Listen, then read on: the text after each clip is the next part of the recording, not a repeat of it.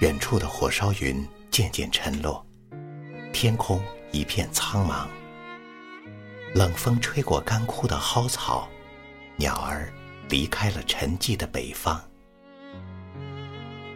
我和妹妹就在这样的黄昏，在这样的山梁上等待着父亲，还有父亲手中的鱼。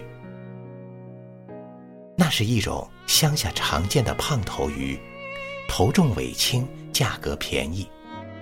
父亲微薄的工资要养活一家六口，只能偶尔买这种鱼。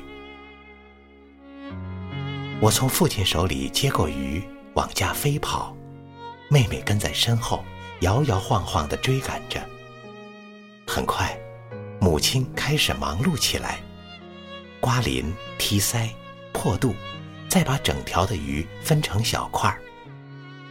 当菜籽油的香味儿混合着松枝腾起的浓烟弥散开来的时候，厨房成了温暖的心脏。一家人围拢过来，催促着母亲往炉膛里添柴。火舌舔着灶口，母亲的眼里闪着光亮。锅中的水沸腾起来了，咕噜咕噜，鱼儿开始在水中歌唱，由一个声部转入另一个声部。这是世间最美的音乐，传递着口福的信息。大姐这时也不忘记做好表率，装模作样的伏在灶台上写作业。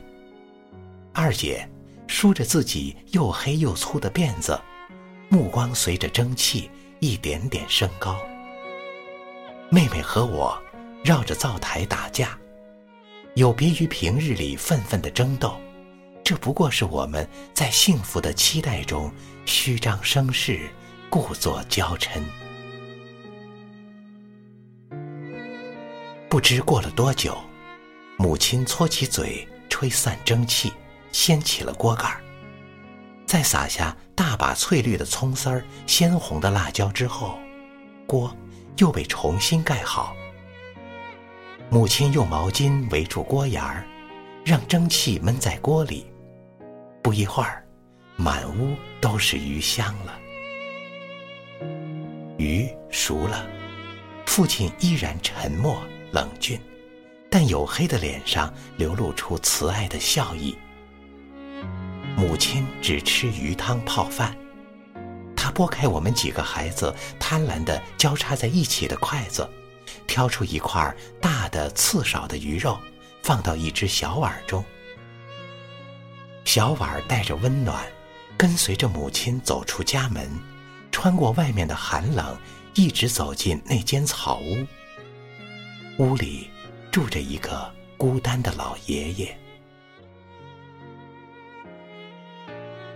以后的日子，我们常常怀念那样的冬夜，怀念锅里的鱼儿咕噜咕噜的歌声。一年后，那个老爷爷离开了人世，临终前他说：“妈妈做的鱼真好吃。”冬天的黄昏，我们已不再去山岗上张望，妹妹的黄发扎成了小辫儿。我们渐渐成人。